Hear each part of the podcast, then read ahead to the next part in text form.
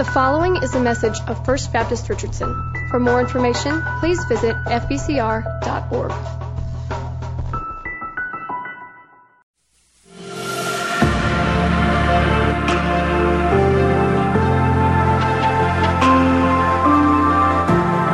Well, good morning, uh, First Baptist Church. Uh, I feel like um, I have arrived. So let me explain. You know, when you put your um, address into the destination of a GPS and it gets you to that destination and it says you have arrived, that's the way I feel today. I have arrived. I have made it to the big screen. And I just want you to know that I am honored to be here again this morning.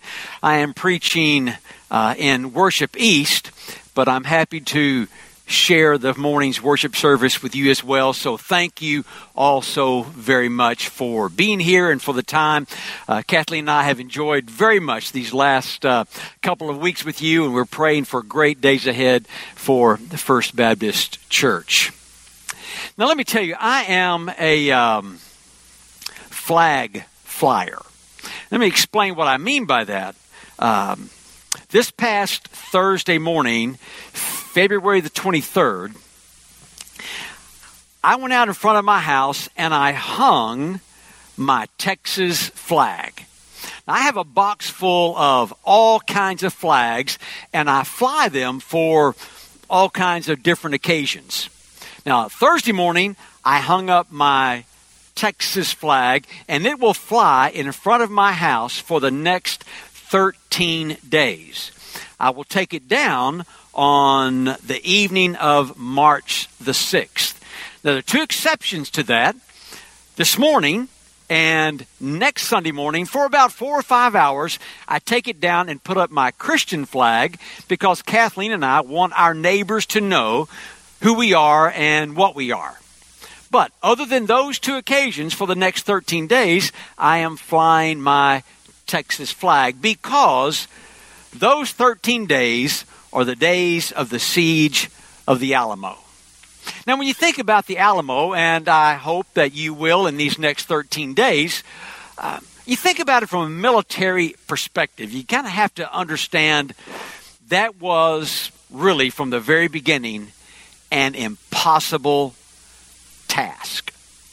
And that brings us to this morning as we talk about overcoming the impossible. So take your Bible, if you would, as we continue working our way through the book of Joshua. Today we're in Joshua chapter 10. I'm going to start at verse 7 and I'll read down through verse 15.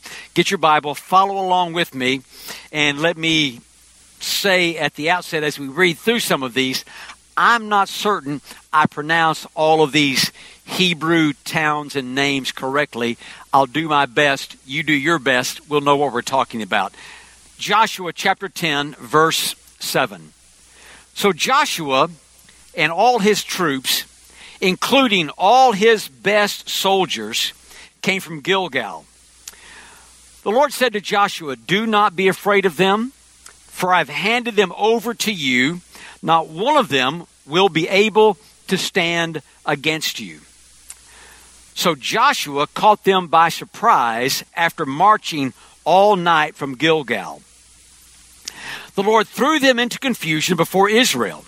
He defeated them in a great slaughter at Gibeon, chased them through the ascent of Beth Horon, and struck them down as far as Azekah and Makkedah. As they fled before Israel, the Lord threw large hailstones on them from the sky along the descent of Beth Horon all the way to Azekah, and they died. More of them died from the hail than the Israelites killed with the sword. On the day the Lord gave the Amorites over to the Israelites, Joshua spoke to the Lord in the presence of Israel Sun, stand still over Gibeon and moon over the valley of Ajalon. And the sun stood still, and the moon stopped until the nation took vengeance on its enemies. Isn't this written in the book of Jashar? So the sun stopped in the middle of the sky and delayed its setting almost a full day. There has been no day like it before or since when the Lord listened to a man because the Lord fought for Israel. Then Joshua and all Israel with him returned to the camp at Gilgal.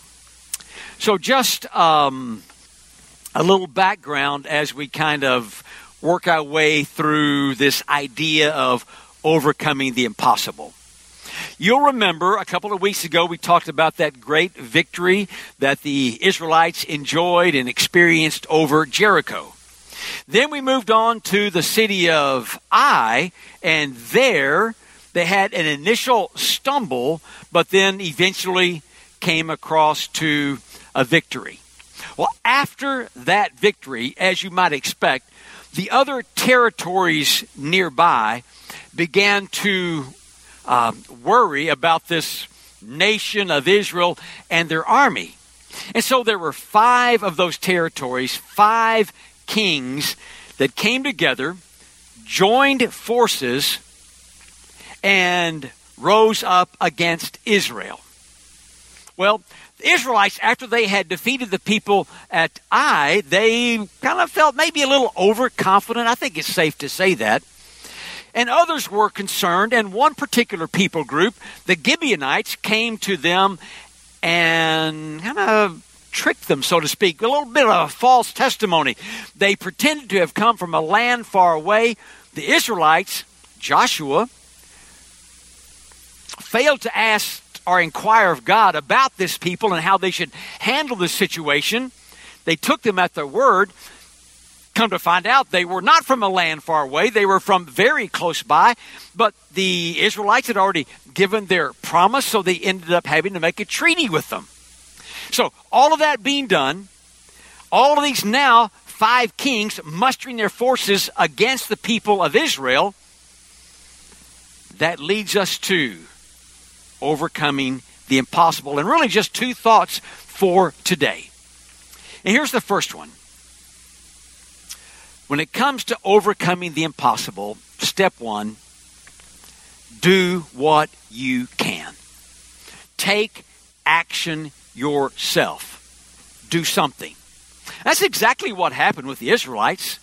You kind of go back and look at the little pattern of their initial response to these five kings. Several things. One, Joshua this time did inquire of the Lord, and the Lord assures him of victory over these Amorites, these, these others. He assures them of victory. Then he gathers up his army, including his very best soldiers. And then he marches all night long. And then a surprise attack against them. And then, as they begin to achieve the victory, he pursues them until the victory has been final. So, I'm simply saying Joshua and the people they did what they could. They took extraordinary action on their own. Do something. Do what you can. Take action. There's another story similar to this one a little later on in the Old Testament. have to go back now to the King Hezekiah. Now, there was a time King Hezekiah in Jerusalem kind of his advisor was the Old Testament prophet Isaiah. And rising up against King Hezekiah were the Assyrians led by King Sennacherib. And so they lay siege to Jerusalem. Hezekiah seeks Isaiah for advice. And this is a serious matter. And the story is told both in Israelite history and in Assyrian history. But as you look through the Israelite account of it, a couple of things come to light. One, Hezekiah and the people inside the wall being held siege by the Assyrians, they did what they could. Go back and read the story. It's both in uh, 2 Kings 18 and 18, and it's in uh, 2 Chronicles. You, you, read these two accounts, and you find that outside the wall, they did what they could to uh, to, to stop up the springs so the Assyrian army wouldn't have water. They dug a canal for hundreds of meters so that they themselves could have water. Could have water. They went on and prepared all of their weapons. They got their people ready. They did what they could. And then, through the prophet Isaiah, they, they beseech the Lord. But the first step is do what you can. Now, here's a phrase most of you have probably heard somewhere along the way The Lord helps those who help themselves. You'd be surprised how many people, maybe some of you, probably not, but maybe some of you actually think that's in the Bible. It is not. The Lord helps those who help themselves is not a biblical reference. And frankly, may not even be theologically correct. At the same time, I do think there is something to be said for doing what you can, helping yourself, taking action on your own. It's like the person who decides he or she needs to lose weight, but has no lifestyle change whatsoever. God, help me lose weight, but changes nothing instead. So, my first thought to you for today is let's take action. Do something. Do what you can. Step one. That leads us to step two. Step two is ask God for help. Now, that asking God for help has to be genuine, it has to be humble, and it has to be earnest in every way. And that's what happens here. They have taken the action that they can take. But as you read the account, it appears as though, in order to to bring about a complete victory over these five Amorite kings, what needs to happen is they need more time. They need more daylight. In order to get more time, Joshua steps before God with a genuine, humble, and earnest request. And it is bold. Right? One of the boldest prayer requests of all of Scripture. Old Testament or New Testament. This is a bold request. What does he ask? He asks God to make the sun stand still and for the moon to stop in its tracks. Throughout the Bible, there may not be a request more bold than this one. Sun, stand still, moon, stop where you are. And God granted that request for almost a full day. And in so doing, brought about a victory for his people. So, step one, take action, do what you can. Step two, ask God for help in the most genuine, humble, and earnest way that you can. And it's what happened here. Ask God for his help. Have you ever heard this story? I've kind of always been fascinated by it a little bit. Um, it's a story of a man who saw a storm coming and decided to, at least initially, ride it out. But as he's riding out the storm, he realizes that it's worse than maybe he thought it was going to be. He realizes that um, he probably does need to evacuate. But he begins to pray. And he prays and asks God for help, asks God for deliverance. Well, as he's out on his porch, as the waters begin to rise, a truck comes by. The driver of the truck stops and says, Can I help you? And the man says, No. I am praying and asking God for his deliverance and his provision. The truck drives on. So a little while later, as the water continues to rise, a boat comes by. And the, the driver of the boat stops in front of the man's house and says, Hey, can we help you? The man pauses and says, No, thank you, though. I have prayed and I am asking God and trusting God for His provision and His deliverance. The boat moves on. Well, the water continues to rise. The man gets up on his roof. Sure enough, wouldn't you know it? A helicopter comes by. And the, the, the, the, pilot of the helicopter and the people, the rescue team in the helicopter calls down and says, Hey, can we help you? And the man says, No. I have prayed and I'm asking God for his deliverance and for his provision. You probably know the rest of the story. The man does not survive the storm. He gets to heaven, meets St. Peter at the Golden Gate, as we like to say, and asks the question I prayed and asked for deliverance and provision. What happened? And you know what St. Peter said? Well, we sent a truck, we sent a boat, and we sent a helicopter, and you did nothing. I'm simply saying to you, when you pray and ask God for His provision, for His deliverance, if you pray earnestly and humbly and and and and genuinely, let's not put any parameters on how God may respond.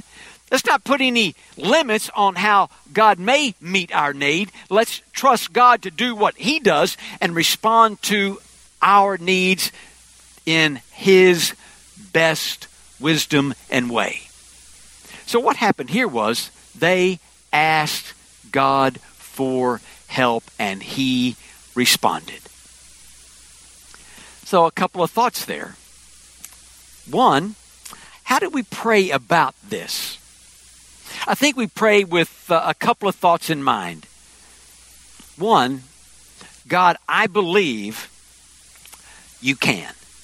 Now, whatever obstacle you're facing, whatever barrier is out there in front of you, whatever challenge you're currently dealing with, it may look, seem, appear to be impossible. You pray about that. I pray about that. And we pray believing, God, I believe that you can. I think that's what Joshua did here. He did not ask God to hold the sun in its tracks without believing that God could do that. In full confidence, he knew that God could. And that's the way we come to the Lord. God, please, I am asking you, knowing that you can. Secondly, God, I believe and I know that you can. I'm just asking that you will. I am asking that you will. You know what I am facing. You know what I'm struggling with. You know what's in front of me. I, I believe that you can. I'm just asking that you will. And I'm asking that you will without my parameters in place. I am asking that you will without my predetermined notions out there already. I'm just asking you to deliver, to respond, to provide in this occasion. So, this is a, a, powerful, beautiful, profound story in the Old Testament. But we break it down into two really simple thoughts today. One, to overcome the impossible. It requires us to do what we can. Numerous biblical examples of that. Two, we ask God for help. We ask Him for help in the right way. Now let's go back for a minute. Let's go back to the Alamo.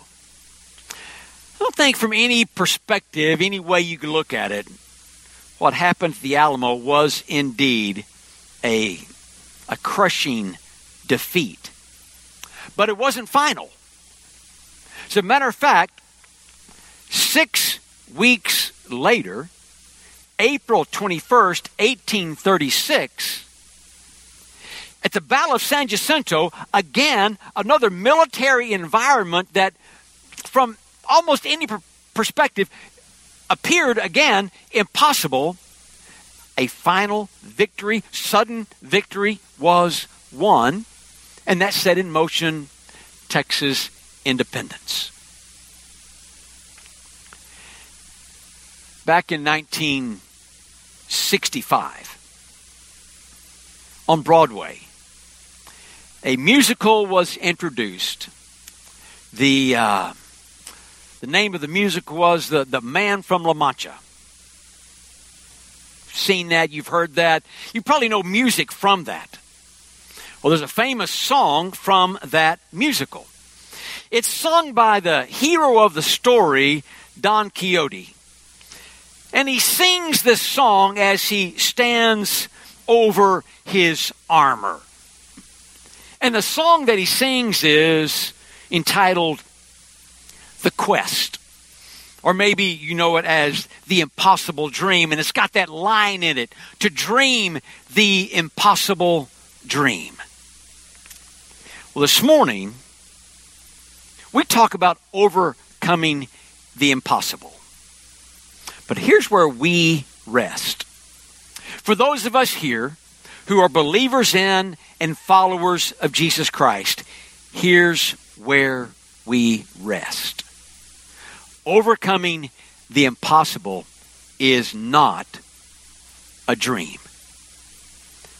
It is, it can be a reality if we do two simple things do what we can and ask God for His divine help and assistance, trusting Him to help us overcome the impossible.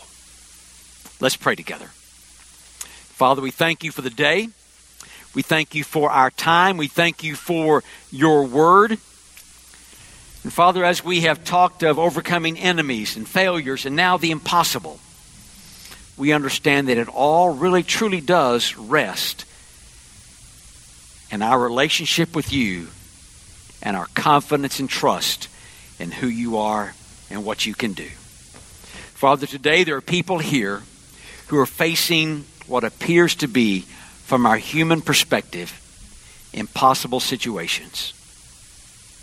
We ask this morning that you enable them and empower them to do what they can. And we pray, God, genuinely and humbly and earnestly for your provision and your divine response. It's in Jesus' name that we pray.